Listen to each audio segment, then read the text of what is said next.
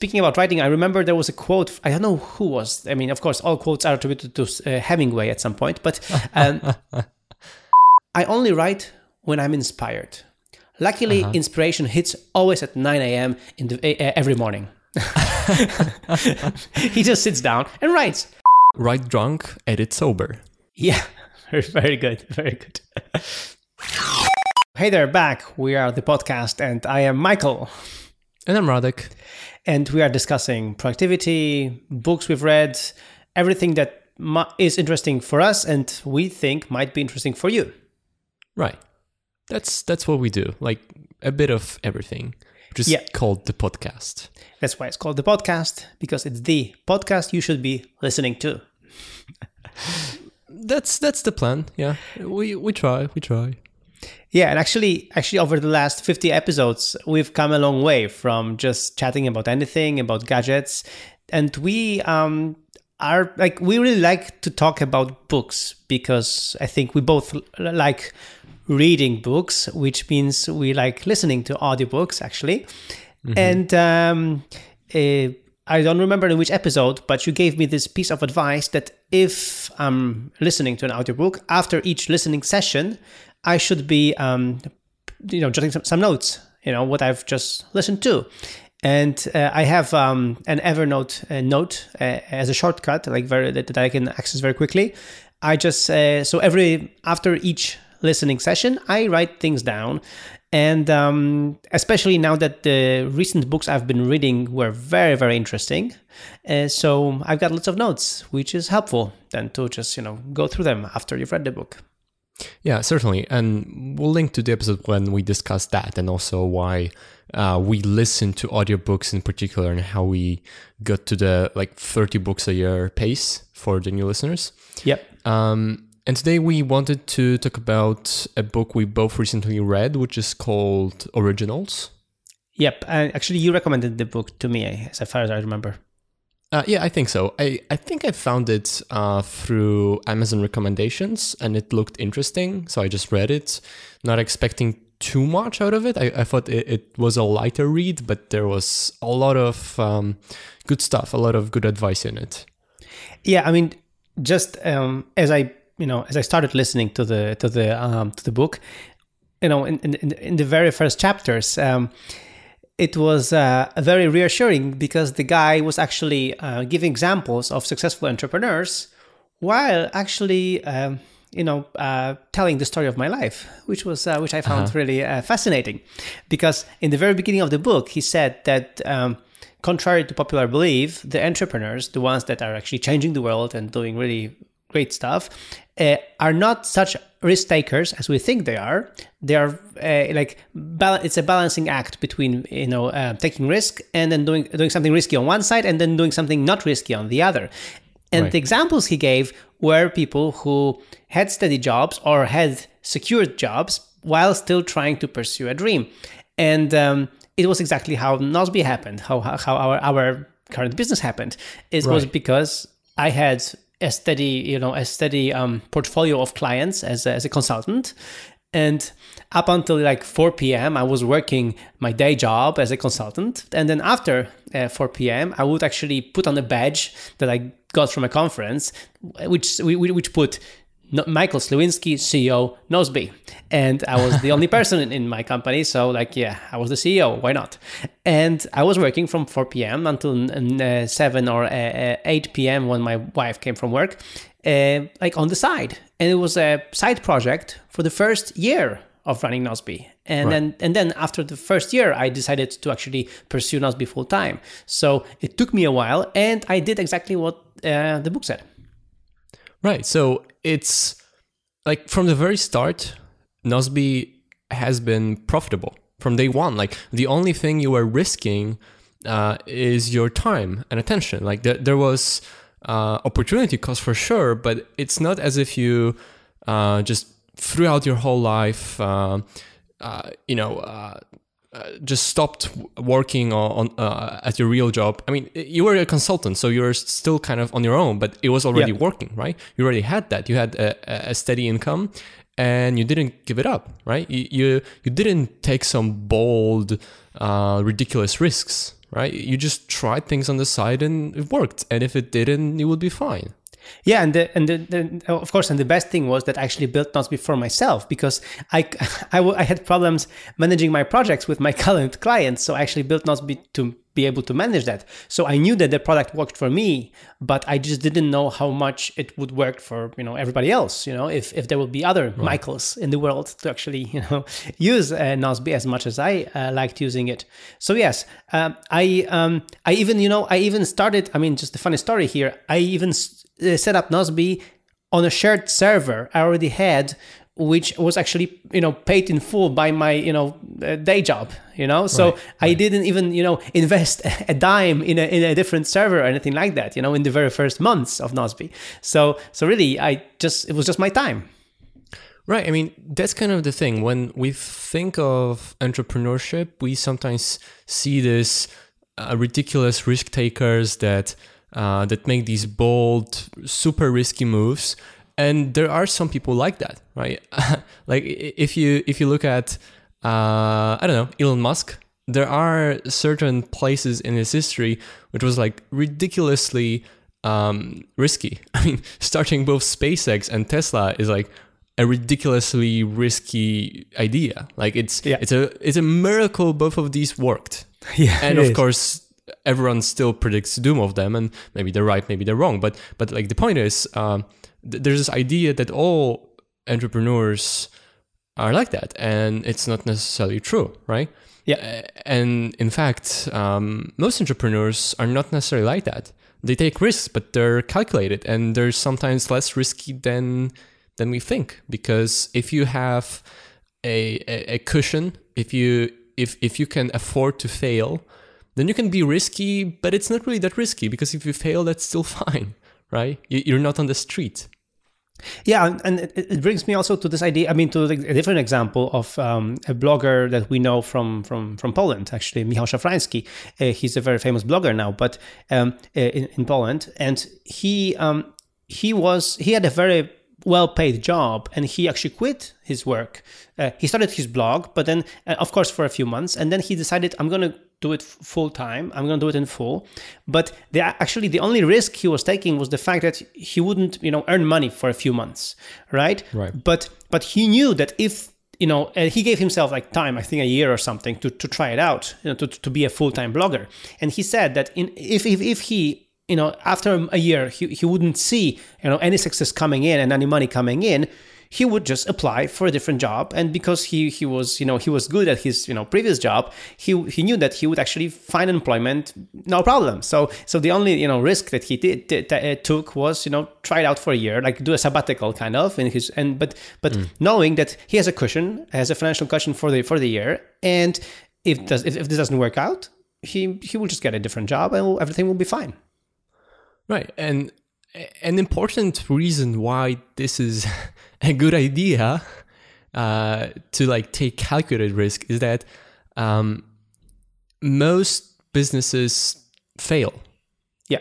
And if you take a bold risk, then, you know, if you do something super risky, then you have you have two problems. Like, not only are you doing something that's unlikely to succeed, and you're doing something super risky, and if you fail, you're really screwed, right? And like the thing about taking like calculated risk and being this entrepreneur that the book describes is that you can afford to fail, because you can try things and do things that are supposedly risky, but they're not so risky because you can afford to fail. And again, bringing back to my example, right now, after so many years of running Nozbe, people come to me and say, Michael, you've been successful, you have this Nozbe thing, very well done you. Actually, what they don't know is that I actually set up my consultancy, like, you know, I was a consultant from the year 2000, and I launched Nozbe in 2007. In the meantime, on the side, I launched 3 different internet projects. All of them failed. And again, I could fail because I did them also like on the side, also like in the afternoons, and I tried, I learned something new, It failed. It didn't work. So, I failed my way forward, actually, And then in 2007, I launched Nozbe, and it worked. And then I switched. I removed, myself from the consultancy and worked on Nozbe full time. But until then, I had 3 failures. And as you said, I could afford to fail because I still had my day job to protect me and to just, let me keep trying, keep experimenting. Right. And since launching Nozbe, there's been, at least I know of, 2 projects which you've tried, like Nozbe tried. There were different things from Nozbe and they both failed. Yeah. But it's okay, right? We tried. Yeah. I mean, we spent time and money on these things, but they failed. We decided, okay, no problem. Let's just keep doing what we're doing. And keep trying things, and we still keep trying things. I know, even for us, like the new version of Nozbe can be like a risky endeavor. So right. But again, it's good that we have the cushion, we have the current customers, we have like a revenue model, so that this way we can also try new things. And I think we owe it to the world to try new things and keep improving people's lives. Right. Right. All right. But that's just one minor idea from the book. There's been a lot. So what else have you found interesting? So something that has been repeated over and over in many other books, like this idea of, the 10,000 hours to become proficient and whatnot, Malcolm Gladwell thing. So the idea that you have to spend, 10,000 hours to be proficient in something. It wasn't mentioned in the book, I think, but it brought, I got the idea back because one of the things that the book mentioned was that lots of geniuses had their best work when they were working the most, So like right. In the time spent and when they were the most productive, like doing most output, lots of the output was rubbish, was really bad. But some of the things were just gems, and then these gems created this person that we know, that we think is a genius now, right? So they were doing lots of. It's like what we do, Radek. I think when we are doing this podcast, we have worse and better episodes. The same goes to blogging or to doing our work. That sometimes something is really good, something is really it's not really that good, but because we keep on shipping things. It's what Seth Godin always says: keep shipping. That some of the things are really great, and I really like that idea because it proves the point that it's not like these geniuses were born geniuses just because of that. They really had to try hard, learn things, learn through mistakes, have this cadence of shipping, of doing things to enable them to be great. Right, but it really for me it challenged this idea that. That quality versus quantity is a dichotomy, because it made this quite compelling argument that quality often is a result of quantity, right? If you have this mindset that you can only ship work that's like the best, then oftentimes you end up not shipping at all or shipping so infrequently that you'll never stumble across the thing that's great, right? Yeah. And like one of the key arguments is that we are terrible at judging the quality of our own ideas. Oh yes, right.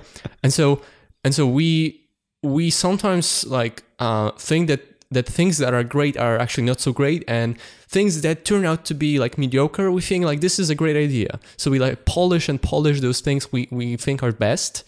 And sometimes it turns out they're actually pretty mediocre, and the things we ignore, they could be those gems, right? And like, there's a lot of nuance in this, but it's been an interesting like mental model to have that actually, sometimes you shouldn't be too much of a perfectionist because you have to generate a lot of ideas. You have to create and ship because it creates a greater pool of ideas. Some of them are going to be bad.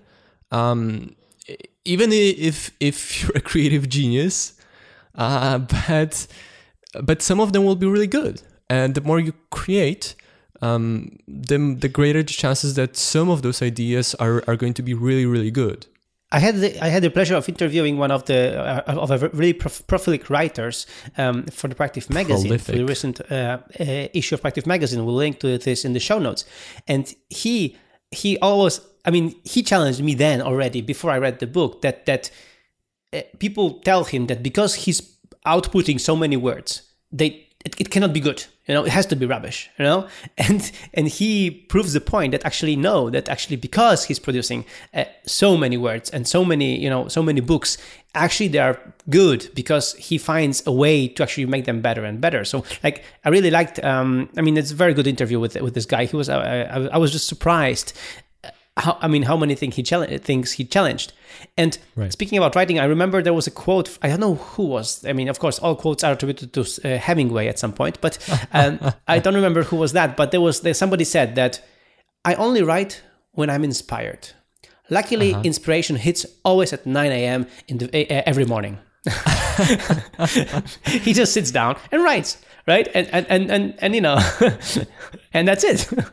So actually, I'll mention a book which we'll probably also discuss, which is also on a similar topic. I've just finished, called "How to Fly a Horse," and there's been this chapter which mentioned like the idea of a writer's block, and like actually, the thing about writer's block, it's actually not writer's block. Writer's block doesn't exist. It's write stuff I think is good block. Right, like the problem is that if we have this idea that I can only ship things that are perfect, then we block ourselves. But it's not real. We just have to ship and write more, and like we don't have to even publish all of it. Right, like there's a balance to be struck there. I'm not saying like you shouldn't go too far in this direction either. But it's an important thought to keep in mind.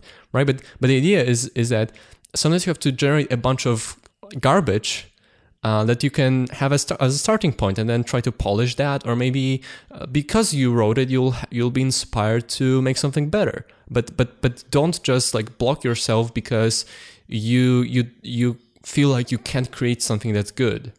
Yeah, it's really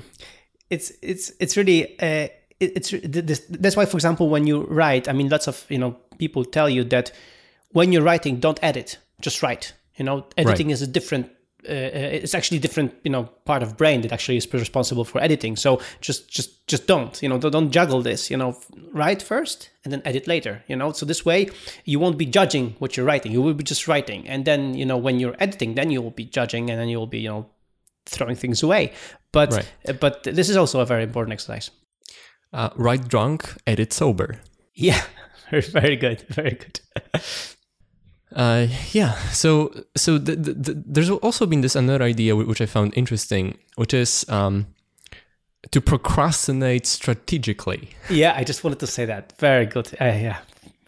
Like so that's an interesting concept. Like we see procrastination as like universally bad, but it's more like procrastination is bad for productivity, but it can be good for creativity. Right, like there's been this phrase which I love, which is productive mediocrity.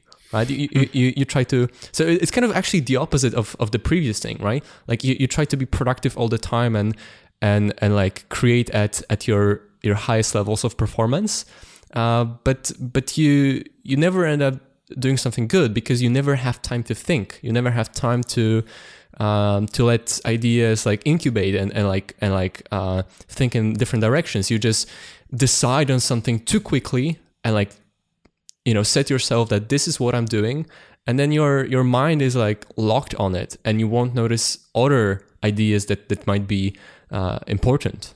Yeah, there was also this thing mentioned later in the book, the thing that sometimes we just want to close, this thing of closure. We want to just have a closure as soon as possible. But I would just give you a perfect example of procrastination in practice. So based on my history just today and yesterday. So tonight, Polish time, I'm actually doing a webinar for Polish Nozbe users about communicating through tasks. And for this webinar, of course, I need to be prepared, and I need to have a presentation ready, and I need to know what I'll be talking about and everything. So what I did was I actually strategically prepared my work like this. Like yesterday, I did an outline of the presentation. Because, I mean, I have all these bits and pieces, you know, in lots of places. So I decided to do the outline, you know, in the mind mapping software. Yesterday in the afternoon, I spent like, I think, an hour just outlining this thing, you know, what I'll be doing, what I'll be talking about. And that's it. I stopped. I did the outline. I read it through. I stopped. That's it. Thank you. So I let it, you know, sink in. Then today in the morning, I went back to the outline, read it through again. And then I actually did a Zoom conference call with my marketing team and just showed them, I mean, I sent them the outline first, and I ran through the outline and told them what I'll be telling the people, you know, on the webinar. Right. Without having the presentation ready yet. Just I just had the outline. And then after that, I mean, during the presentation, during my, you know, presentation, running through the outline, they gave me lots of feedback. So I just, you know, put things in a bit different. I mean, this is a good thing of the mind mapping. So I just put things in different order, added something else, removed something. So we discussed a few things, and then that's it. We stopped the call. I went to get a coffee, you know, again, let it sink in. I came back. And then I started doing the keynote, and then I did the presentation right now. I have it like 99% ready right now, and now I'm doing the podcast with you. So after the podcast, I have to go out, but then I'm gonna be, you know, finishing all the presentation and going through it again. So I really divided the time to actually do the presentation, and I'm gonna run through the presentation in the evening. So the thing is that, you know, I think. And it's great, and every time I start working on it again, every time I have a few new ideas, I'm changing something else. Like I see how it's getting better, you know, because I divided this into these, you know, procrastination blocks. Right. So for me, I see this as another proof, like why it's important to read a lot and not just sometimes, because there are some like little bits of like very important truth in this idea, but the book I think failed to convey some nuance about this and explain like when you should procrastinate and when you shouldn't, to kind of explain like what the point actually is. And so, for example, as I've been reading How to Fly a Horse, there's been some like partially contradictory ideas to this, but they were not really contradictory. They were like they were adding to each other. They were complementing each other. And so what I mean is, it's an important idea, but you have to know when to procrastinate strategically, right? Like when you have something that you just have to do, don't procrastinate, right? Because you need productivity. Yeah, right? And so you have to do it, and don't procrastinate to just start, because again, you have to create a lot of things, and you can't just wait for the moment of inspiration to create something great. You have to work and work and work and work, right? But then I think the key idea here is that you have to deliberately stop like halfway through the process. When you already started the work and you already have some possible directions in which to go, you already have a first draft or first whatever, and then you need some space, right? So you need some space to let those sink in, to allow yourself not to like pick the thing you think is best at the moment you write it, but when it already becomes neutral, when you don't feel like, oh, I just made it, this is the best idea. Like, no, let it sink in, and let yourself like randomly come up with new ideas, like promote divergent thinking, like in different directions to solve the same problem, and then like try to integrate again. So like procrastinate strategically, like that's the key word. I mean, just like in my example, you know, I did an entire outline yesterday. So I just didn't, you know, start a little bit and whatnot, you know, and then I decided not to do it. No, I did the entire outline of the entire presentation yesterday, the entire thing. But then after I had it done, I paused, I stopped, you know, and then I reviewed the outline with my team, and then I stopped, and then I started doing the I did it in chunks. And I think this is something that the author is saying. And on top of that, we talked about morning rituals in one of our past episodes, and one of the key ideas of morning ritual and evening ritual is that, for example, what I do every night is I put my 3 most important tasks for the next day. Like I write them down in my journal in the evening, again, because I want them to sink in when I'm sleeping. So like in the morning, I'm focused on these 3 tasks. I have them in front of my eyes, and I have them because I've been, sleeping over them in the meantime. Yeah, maybe. I'm not so sure if this is an actual thing. I think the key here is that you've pre-decided on something, so you don't have to make the decision in the morning. That's true. But maybe you're right. Maybe it does help, like just for this reason also. Well, that's what they say. That's what they say. So another thing I found interesting. So there's been another section of the book about voicing and championing new ideas, right? Mm-hmm. And the thing that really struck me was this notion that agents of change really tend to under-communicate their vision, right? And there's been this metaphor is like when you ask someone to think of a melody they know and just tap it out on a table with your fingers. And when you do it, you hear the melody in your brain as you're tapping it out. So you feel like it makes sense. It's good, right? I'm good at this. But then other people, they don't hear the melody. They don't sit inside your brain. They only hear the tapping. And they very rarely can actually recognize what the hell you're trying to tap out, right? And this metaphor was meant to say is people who have new ideas tend to share tiny bits and pieces of their ideas and vision, and can be frustrated that there's no change, that people don't get it, that people ignore it. But the thing is that we really tend to undercommunicate it. We see in our brains more than people on the outside, and so we have to expose people to more and more things, right? You have to mention it, briefly at first, and then again and again, and explain it, and then people will get it, and not just assume that just because you have the idea and you explain it in a few words that it's enough to make a change.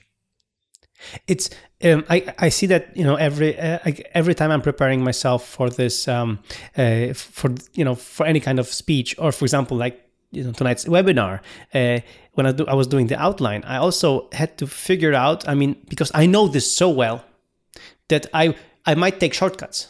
And I mustn't take shortcuts. I have to explain it very well to the people who would be exposed for the first time to this, because I think that they think that, this thing that I'm saying, actually, it's so obvious, I'm sometimes, I feel embarrassed that I'm going to just be talking about such obvious things, but they're obvious to me because I've been, in this industry for years.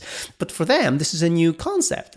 I'm sometimes stunned when I explain something which is for me basic, for them it's an aha moment, and it's the other way around. If somebody explains me their, thing, and I'm whoa, this is new for me, and they're like, come on, this is obvious.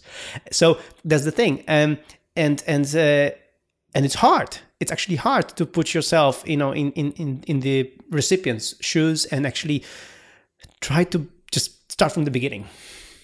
Right. This is why knowing a lot about something is not the same as being good at teaching it, right? Being good at something is not the same as being good at teaching it, because the way knowledge we just stuff we just know is kind of structured in our minds. The way we already have all of these nodes of knowledge connecting together, it's not the same.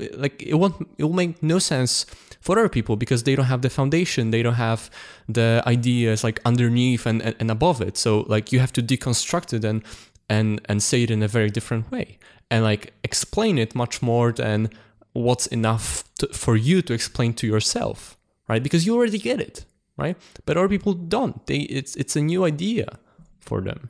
Yeah, totally, and that's why this example with tapping was really good. It really showed me you see these things in your mind, but they don't, and don't assume they do. Right. And there's this idea, you probably heard of it, called the mere exposure effect. And like it's such an like important bias to be aware of. People like things they know. You know, exposure and familiarity causes us to like things more, right?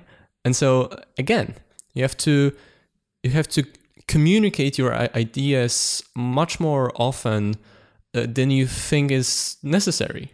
I mean, overexposure is a real thing, but in practice, it rarely happens, right? You'd have to try really hard to hammer people with your ideas so hard that they'd be tired of you.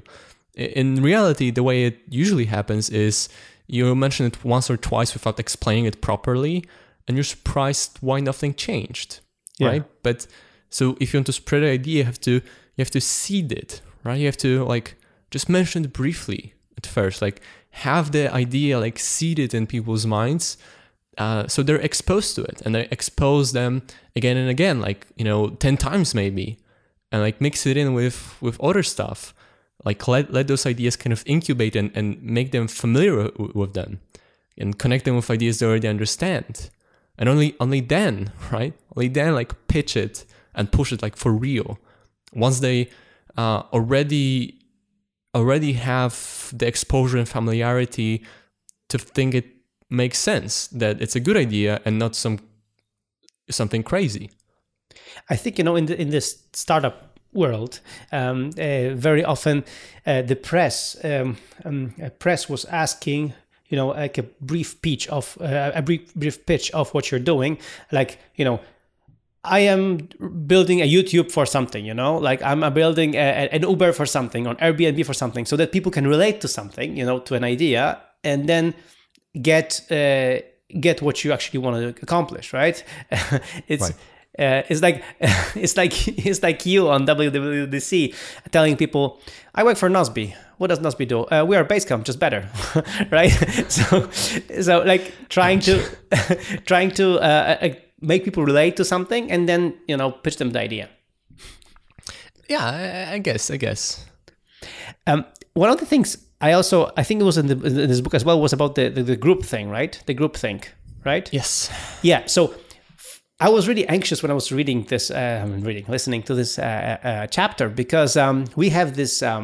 We talked about it on the show. There is an episode that we like to fight, and we have this committee of design fighters. So we every Wednesday we have a design fight, which is a meeting that we discuss the future of our application. Where we discuss features, we discuss lots of things, and there is like a group of people, and there is the VP of product.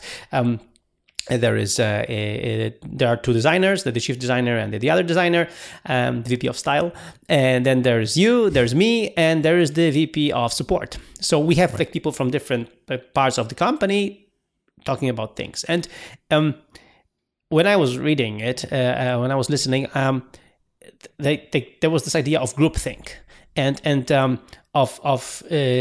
because we respect each other, we have the same like status in the company and whatnot, that we will agree to things, we will not challenge each other.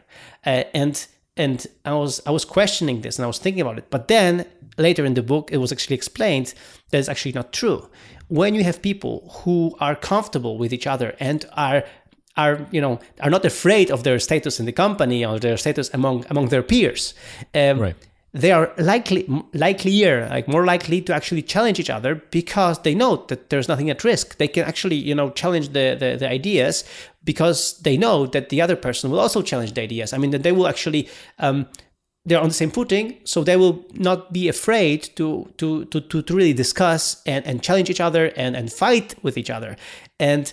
And I think this is what we have on our design fight, that we are not afraid to fight with each other, because we are not afraid of our status in the company or whatever. None of us is Donald Trump and saying, you're fired.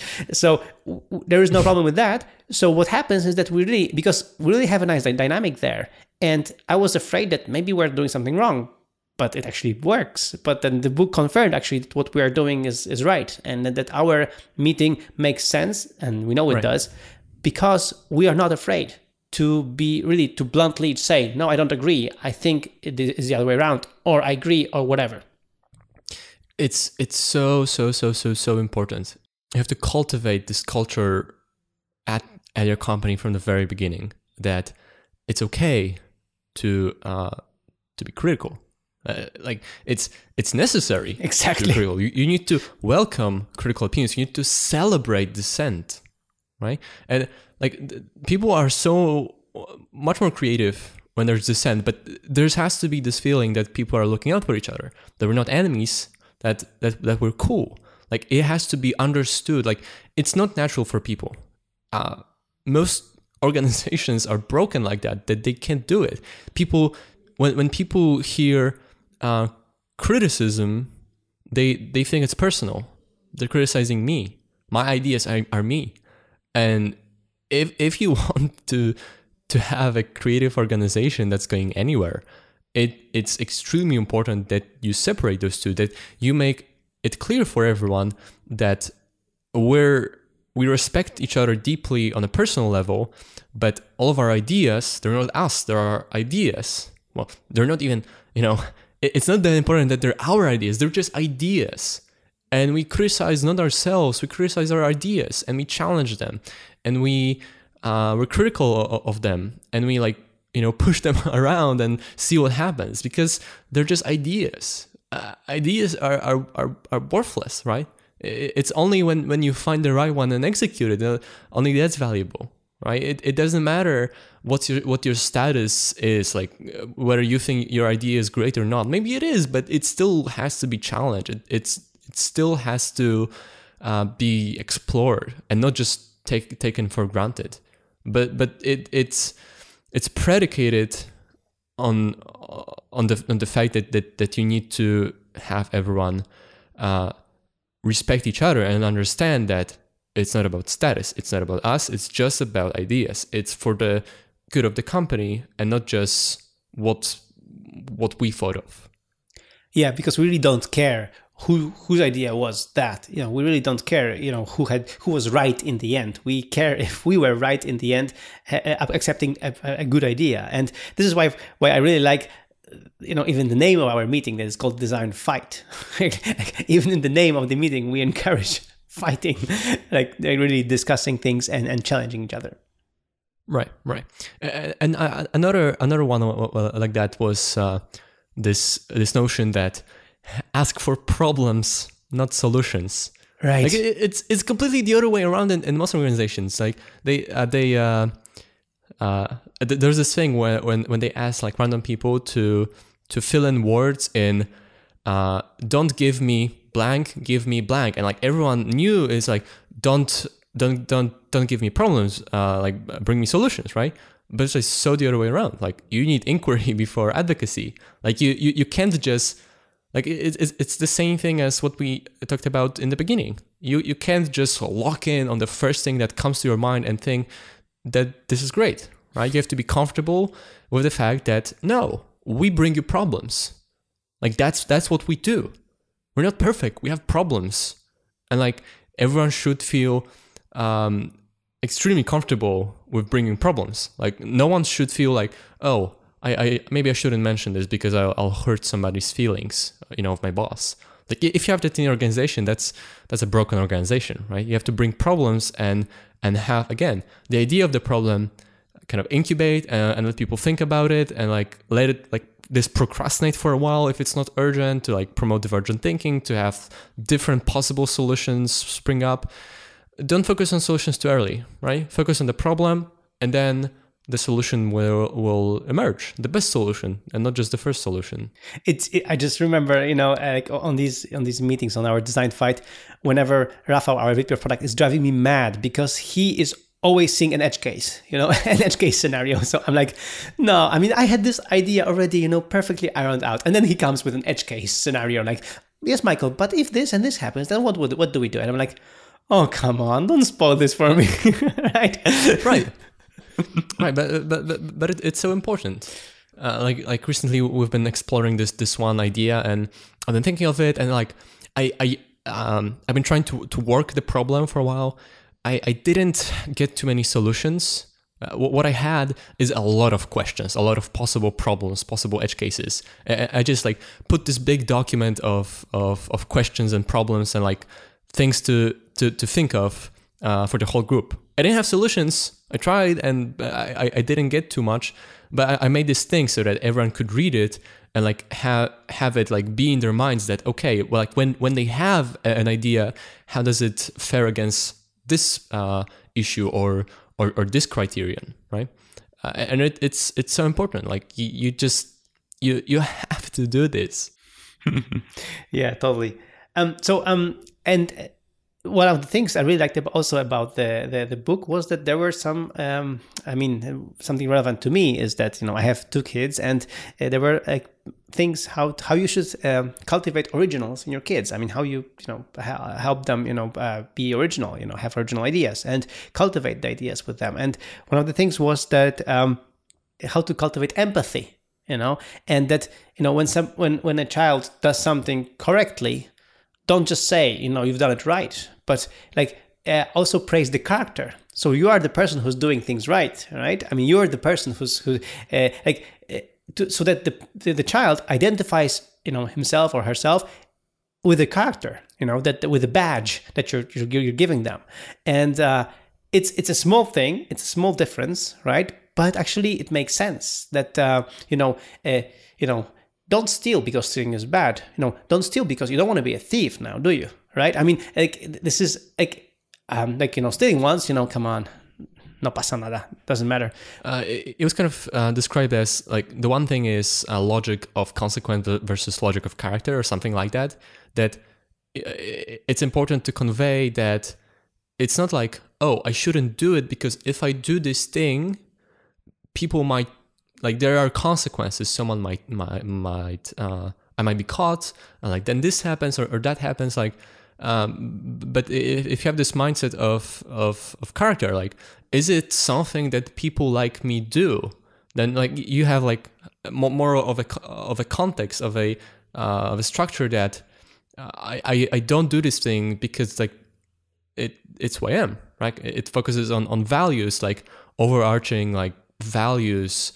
That define like from which like which are like your values are like first principles from which other things naturally flow versus don't do this because X. Yeah, and that's why for me especially, I mean not only with adults but especially with children, it's really important. I see my kids being really good kids still. Of course, they make mistakes like everyone does, but now I see how I should be speaking to them. And one of the things also mentioned in the book was something that we've already discovered is that the kids aren't stupid. They are small, but they aren't stupid. So treat them as not stupid people. Talk to them. Explain things to them. Don't just say don't do it because I say so. Tell them. Don't do it because, and then, explain the situation, right. And explain how somebody else might feel if they do something wrong, or because you are not the person, that kind of person that does that, talk to them. And I find it like so refreshing. I mean, I'm so conscious about it right now. Whenever I talk to my daughters now, after I've read the book, I see the difference, and the moment I say, just don't do it, they're like, But in the moment I say, don't do it because you see, if you do that, so you see what happens, and then do you think it's right? And it's a totally different reaction. Like they understand, they know where I'm coming from, and then they just stop. Right. I mean, it works like a miracle, like magic. And I'm glad you're aware of it because it's like so damaging. I remember like being pissed off whenever like someone in authority, like a parent or a teacher, would justify things from the position of authority. Like, yeah. Don't do this. Like, just don't do this. I said so. Like, don't do this because you'll be punished, right? Like, it's like it's terrible on so many levels. And when you explain, like, you actually teach your children, like, why, like the real reason, right? Why. Yeah, and I'm just surprised how it works, and now that I do it, more consciously, it just works. It's good, and it also forces me to reevaluate, why. Also to ask myself, before I tell it to the kid. Mm. So the last thing I wanted to mention before we wrap up, and there's been a lot more ideas, so I really recommend reading the book. But those are just some of the best hits for us. But there's this idea that you have to motivate yourself differently when you're committed versus when you're uncertain.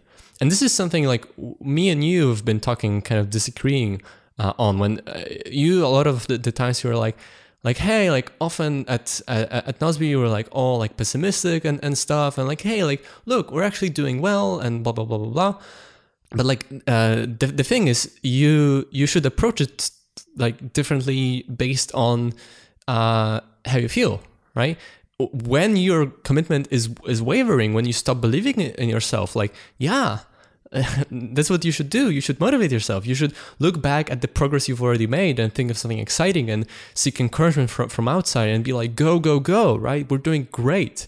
But when the commitment is not wavering, when you believe in yourself, when you're set on the goal and like you are committed, you're doing it, be a pessimist, because you... Mm-hmm. Look at the progress that's left to be done. Like, look at be aware of the potential problems. If you're a defensive pessimist, it forces you to be aware of those potential problems, forces you to mitigate them, to prepare yourself for things that could go wrong, and then you fix them, and then they don't happen, right? But not despite the fact that you're a pessimist, because of it, because you are focused on seeing the problems that might be there, right? And again, like if it like messes with you and you feel like, oh man, like everything is terrible, and you stop believing in yourself, then you need encouragement. But when you are committed, you don't need more encouragement. You're already committed. So be a defensive pessimist. And be aware of all of the problems and all of the issues and like all of the weaknesses and uncertainties and threats,